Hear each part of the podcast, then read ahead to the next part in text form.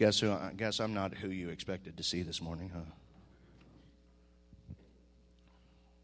As Jonathan said, you know, Pastor, he messaged me, or actually he called me. He called me at Friday evening, probably about dinner time. Said, hey, can you preach?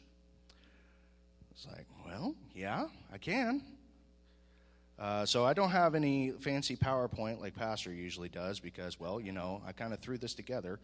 I already had the idea. I have, anytime I'm praying or I'm reading or when we're in service or we're doing some sort of discussion on Scripture, if I have an idea or something pricks my spirit for a sermon, I'll write it down in my notes on my phone, and then I've got it, and I'll do like a little synopsis of what the sermon would be about.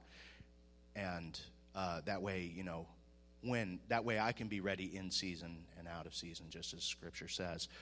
So this was one of the sermons that literally it was just a sentence 2 days ago. So bear with me as I go through this because I'm going to be looking off of my notes here very much because I didn't have a lot of time to marinate. But in my journey of learning programming, which if you don't know, I'm kind of teaching myself computer programming. Not trying to brag on myself, but it pertains to this. I have come across many aspects that relate to other areas of study or thought. The most interesting of these has been the if-then programming logic operators that open up the world of programming to an infinite chain of events that can be orchestrated from even the simplest of actions. For example, you can set up a program that at the press of a certain button, your computer will open the disk tray, play loud music from the speakers, access your local network, link up with your smart washer, run a cycle, order a list of groceries from your Amazon account, and set off the alarm to your home security system. That's a rather random list, but you can actually do that. Of course, nobody in their right mind would spend the hours to set up a program that would do all these random actions. But it goes to show the power.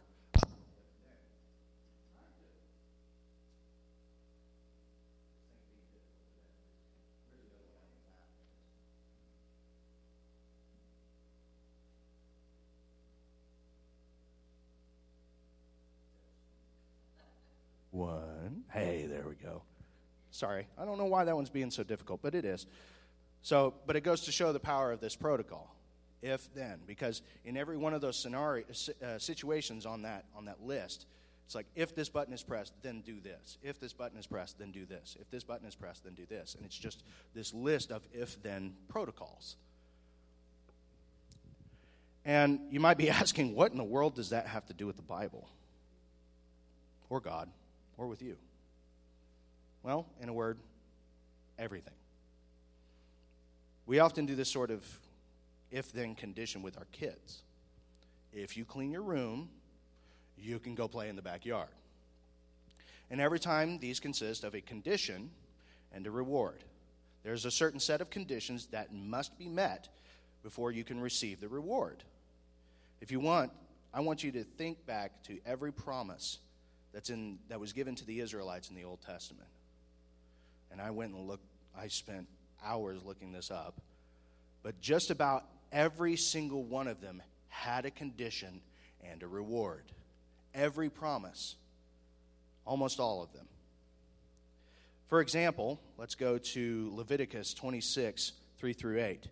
If you walk in my statutes and you keep my commandments and do them, go on to the next one, then I will give you the rain in due season. And the land shall yield her increase, and the trees of the field shall yield her fruit. And your threshing shall reach unto the vintage, and the vintage shall reach unto the sowing time. And ye shall eat your bread to the full, and dwell in the land safely. Lost my spot.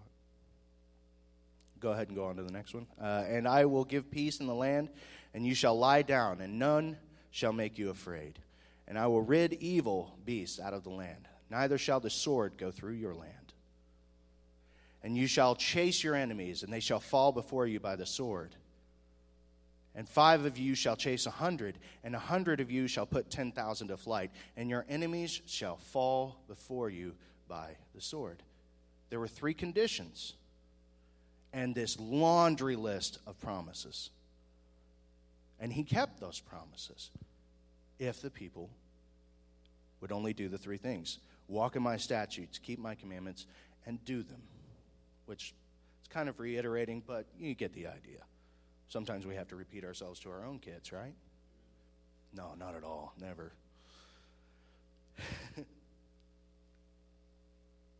Another example would be 2 Chronicles 7:14, which I actually mentioned earlier. If my people, which are called by my name, shall humble themselves and pray, and seek my face, and turn from their wicked ways, then I will hear from heaven, and I will forgive their sin, and I will heal their land. Another example might be Nehemiah chapter 1, verse 9. But if you turn to me and keep my commandments and do them, though there were of you cast out into the uttermost part of heaven, yet I will gather them from thence, and I will bring them unto the place that I have chosen to set my name. So in all of these instances, now I pulled about 17, and I was like, that might be a bit too much. So I've just picked these three so that I could show the example that oftentimes God, just like we do with our own kids, God will say, if you do this, then I'll reward you. If you do this, I will give you this.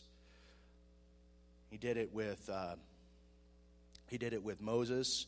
I meant to use one of those, but he did it with Moses. He did it with them whenever they were in the desert, in the wilderness before, and he did it with Joshua. He also did it with, you get the idea. Pretty much all of them. So we know that we're supposed to follow these conditions that God has put for us. But what happens if we don't follow them? When our children don't do what we ask them to do, whether that be through apathy or distraction or willful disobedience, we are grieved. We ourselves are grieved. And because we love them, we must correct this behavior. And in the same way, God corrects us. Now, here's the best part, though. Well, actually, no, this is not the best part. Sorry, I'm getting mixed up here. Colossians 3:6, because of these sinful things, the divine wrath of God is coming on the sons of disobedience, those who fail to listen and who routinely and obstinately disregard God's precepts. So basically, if you say, if God tells you, if you do this, I'll do this, and you just say, no, he's going to have problems. We're going to have problems. We all know this. I'm kind of preaching to the choir, but hopefully somebody needs to hear this. Matthew 6:15. But if you do not forgive others, nurturing your hurt and anger with the result that interferes with your relationship with God, then your Father will not forgive your trespasses. So if we harbor unforgiveness within ourselves, that's another one of those if-then. If we harbor unforgiveness, then our sins are not forgiven. So we need to make sure that we've got it right here. But John 14:15, if you really love me, you will keep and obey my commandments. So there's pretty severe punishment. I mean, we all know what that punishment is. I mean, it has to do a little bit with fire. It gets kind of hot if we don't follow his commandments. But what if we only follow the conditions halfway? I mean, I'm sure most of you have experienced this in your lives, especially if you've got kids, which I'm pretty sure everybody in here has had kids at one point, or as a kid themselves. Your parents, or you as a parent, tell your kid to go clean their room. And 20 minutes later, they come to you. They say, okay, it's clean. Can I have my reward now? And then you go look at the room. And let's just say that you guys have different standards of what clean means.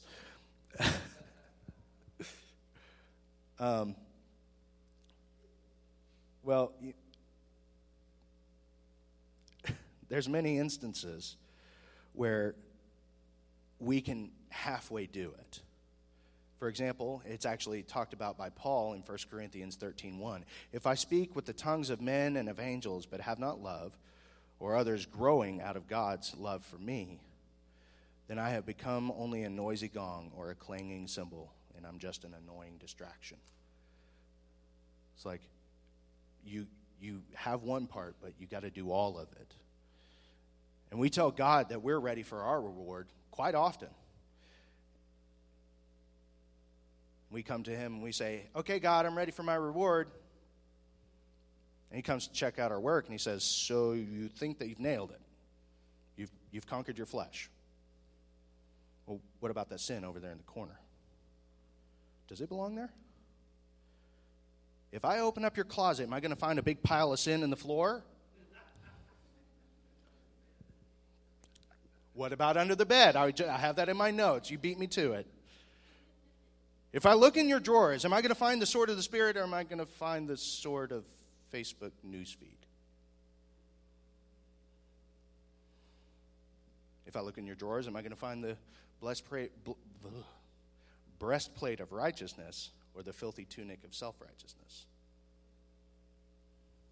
Where's your gospel shoes? Why is your shield of faith lying by the toilet?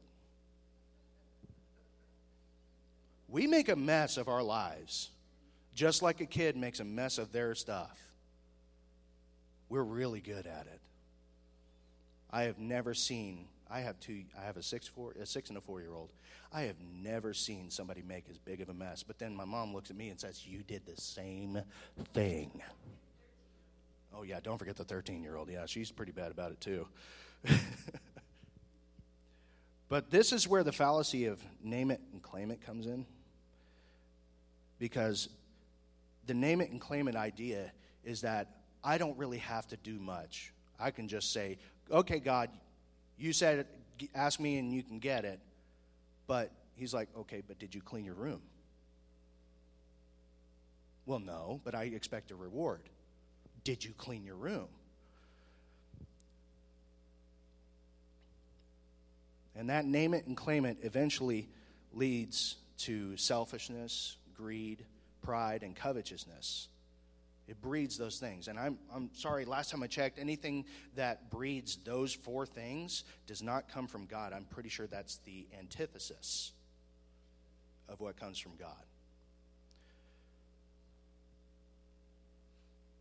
Now, sometimes when we do get it wrong, or we don't do it right, God will discipline us, or he'll come in and he'll correct us. And here's the best part of that. Now, if you are exempt from correction and without discipline, in which all of God's children share, then you are illegitimate children, not sons. So if you're not receiving correction from God, you got problems. Now, that's between you and God, but you've got problems if that's happening. So we can be thankful in God's correction. We can rejoice in his discipline, in showing us how to live our lives and how to be spiritually clean and have our spiritual room clean, and how to obey him like a child would obey their parents.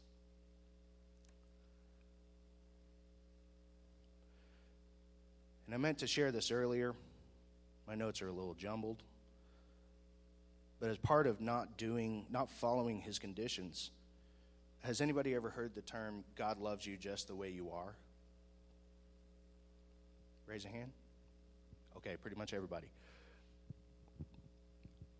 I'm going to be honest with you, that's one of the most insipid false doctrines ever introduced into the church.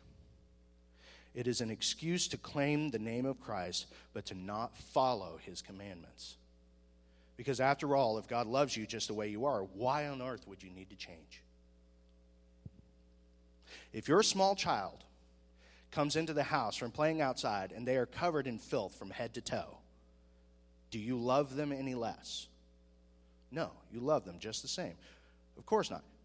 But because you love them, you won't leave them that way. You'll take them in and you'll help them get cleaned up. He loves you where you are, not how you are. And he also loves you enough to help you get cleaned up. If you are perfect how you are, Jesus died for nothing. This is an excellent lesson in self-righteousness.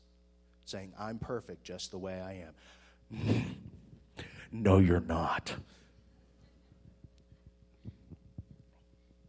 And whenever I hear people who say that, and it grieves my spirit whenever I hear church leaders say that. You're just perfect the way you are. God loves you just the way you are. No. He loves you where you are. But no one in their right mind is going to leave their child in a ditch. They're going to pick them up, put them on the road, dust them off, and send them on their way. And show them which way to go.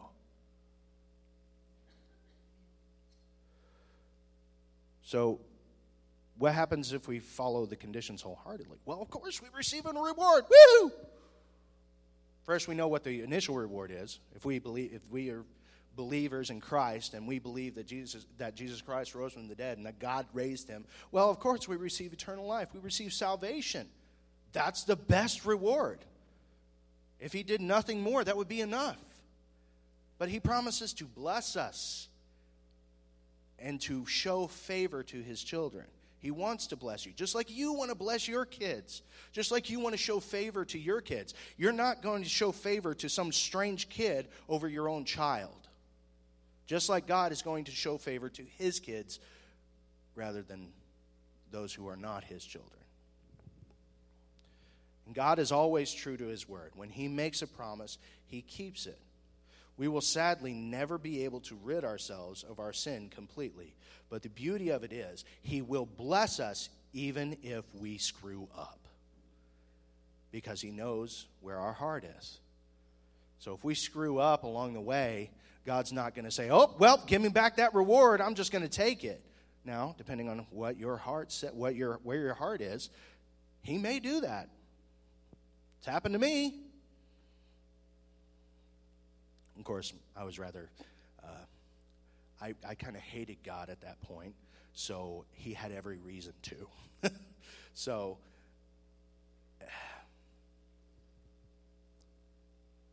let's look at Romans 3:3. What then? If some did not believe or were unfaithful to God, their lack of belief will not nullify and make invalid the faithfulness of God and his word, will it? Will it? Oh, come on, guys. You can do better than that. God's faithfulness is not dependent on other people following him for you. God's faithfulness is not dependent on others but you. I think that's a pretty good deal. Because I don't know when this little philosophy started. But it was in school whenever I was in school.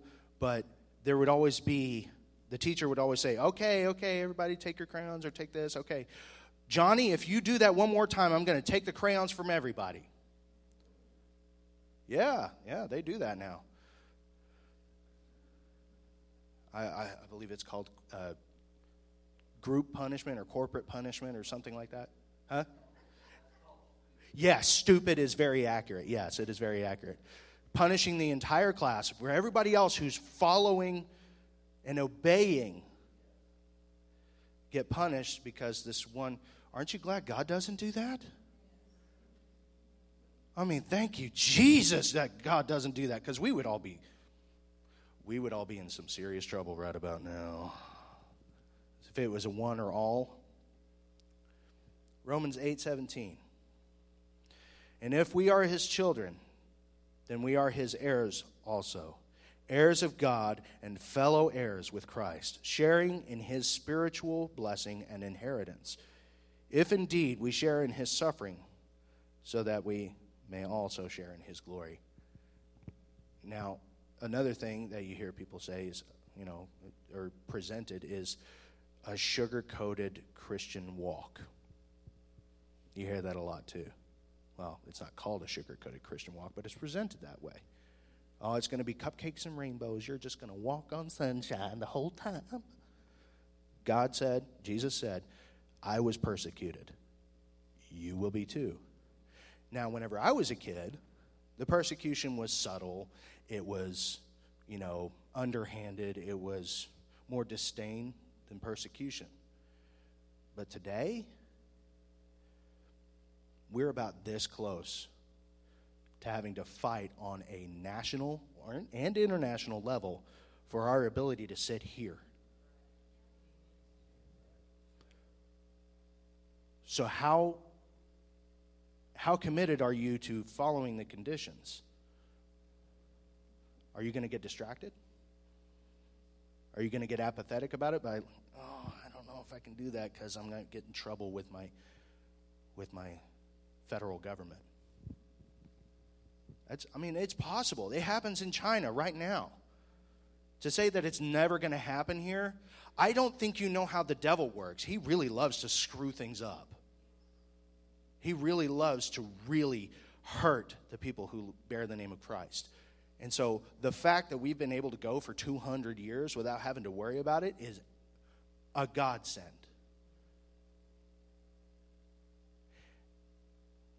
And I think it's going to get worse before it gets better. And whether Jesus is coming on the clouds in a few years or in a decade or in my lifetime, I don't know. But I'm going to act like he is. And so I'm going to, regardless of how bad things get, I'm going to follow Christ. So what kind of reward should we ask for? Well, Psalms 37:4. Thanks, Mom, dyslexia. Delight yourself in the Lord, and he will give you the desires and petitions of your heart. Commit your way to the Lord. Trust in him also, and he will do it. Just like small children, we rarely know what is in our best interest. So when we ask for our rewards for following the conditions our Father has set before us, sometimes we may be told no. And this is where the discernment of the Spirit comes in. Now, this is a whole sermon all on its own, talking about the discernment of the Spirit. But without that discernment, without praying to receive that discernment of what his will is and what reward he wants to give to you, it's kind of hard to figure that out. So that's one thing that we need to constantly pray for. That's a gift of the Spirit that we should be asking for in reward for following his conditions. That's one of them. Just like if my daughters asked for a 3-foot candy bar as a reward for cleaning up their playroom. Have you guys seen those 3-foot candy bars? They're like gigantic. Do what? Now you want to see them? Go to Walmart, man. Go to Walmart. They're not literally 3-foot candy bars. They're, they've got packages and packages. But it's 3 feet of, like, Hershey's candy bar or Reese's or Twix or whatever. I know that I would tell them no. They would be upset with me. They might throw a fit. They might be sad. They might have a little disdain for me because I told them no, that they can't have 3 feet of candy.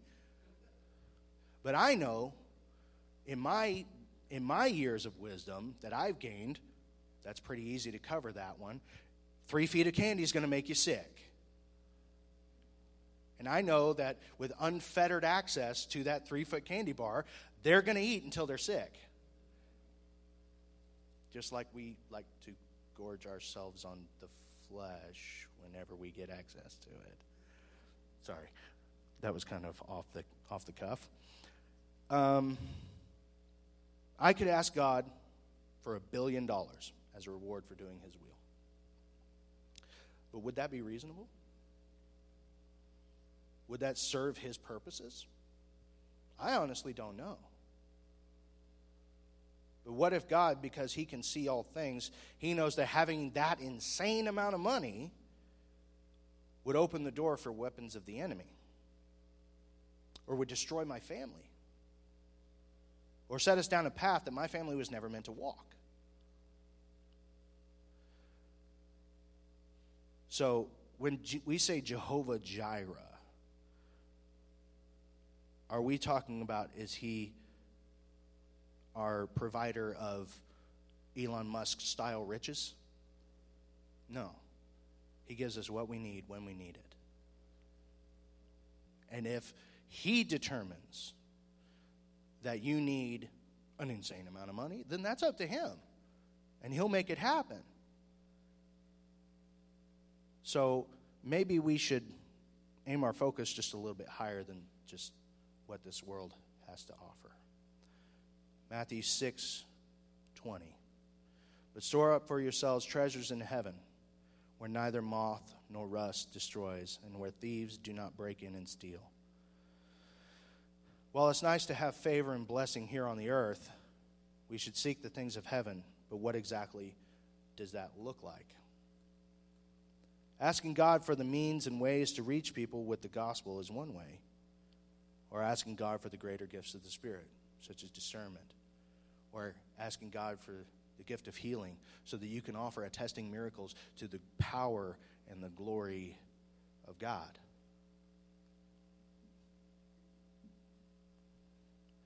So ultimately, you have to ask yourself, would you rather God give you gifts in your earthly bank account or your heavenly one?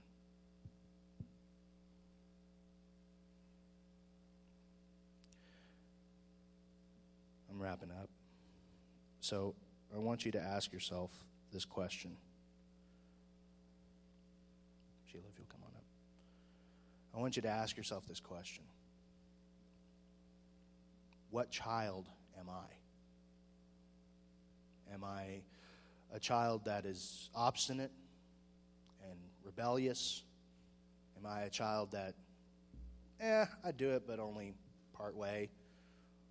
Or am I a child that does it all the way, but maybe I'm expecting the wrong, maybe I'm looking in the wrong place for a reward. And we need to ask ourselves this question every day, because the devil is going to try and convince us that we can do one of those three things. Just about every day. There is a battle. We all know this.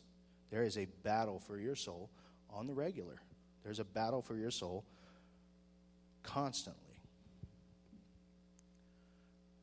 So, if everybody would go ahead and stand up, please.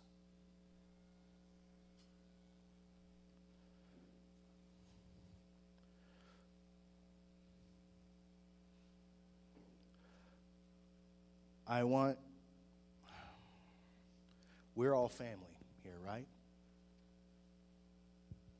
Right? We're all family here? Who do you go to for problems when you have problems? You go to your family. So if you need help with something, you go to your family. Well, God is our Father, and we're the brothers and sisters. So I don't think anyone should be embarrassed. I'm not going to ask you guys to bow your heads, close your eyes, and hide yourselves from potentially helping your brother or sister get through something that they may have a problem with. And I think that bravery, that understanding that we are family, so we don't need to hide from our own insecurities and hide from our own shortcomings. I'm not going to ask you to bow your head and close your eyes. But if you can sit here and say, honestly, to your brothers and sisters who are going to help you, I'm not really following his conditions. If that's you, can you raise your hand? Good. That's good to see. Who thinks they can do better? Better than halfway. I can raise my hand on that one too. So you're not alone. We can always do better, of course. Who thinks that whose heart has been pricked by the Spirit to say, maybe you should be seeking other rewards, other gifts, more heavenly ones. Every one of us does that. Every one of us gets in that rut of, I gotta make the next dollar. And I constantly have to beat it into my own head. He is my provider, not me. So we should not be focused on our earthly bank account, but our heavenly one. How much treasure are you storing in heaven? God's going to take care of you here. That's easy. He saved the entire world by sending his son to die on a cross. You don't think he can take care of your bank account? I'm preaching to myself here too, guys. You guys, I hope you know that. So I want everyone who raised their hands on any of those 3 points, we're all going to come down as a family and pray for each other. Go